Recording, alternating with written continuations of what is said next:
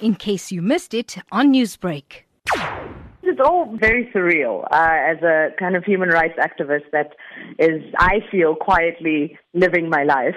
and doing my work. So it, it, was much of a surprise when I got the email. But you haven't really been living quietly. You've been doing so much of work on the ground. Take us through some of that work for those who aren't familiar with what you're currently doing. My work is very much a supportive role. Uh, I've had a kind of lifelong commitment to feminist activism and human rights and social justice from the early days from university, I've always been involved in some sort of gender activism, especially around gender based violence. More recently, my work has been around the decriminalization of sex work and sex workers' rights. And for the last year, I've been working a lot with different campaigns and different social justice organizations in a, in a very supportive role to kind of strengthen approaches to human rights advocacy.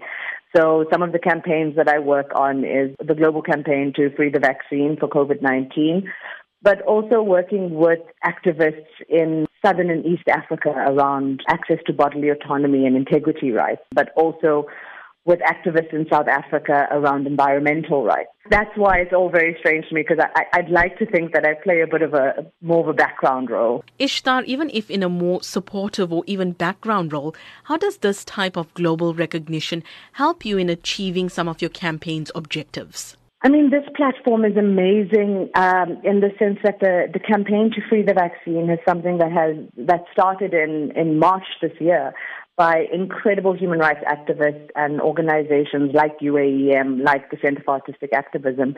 And being on this platform then allows the amplification of that work. I mean, being able to now talk about it and give interviews like this um, to talk more about free the vaccine and get recognition for for the work that these incredible activists are doing. I mean, that for me was, was one of the reasons that is really worth being on this list.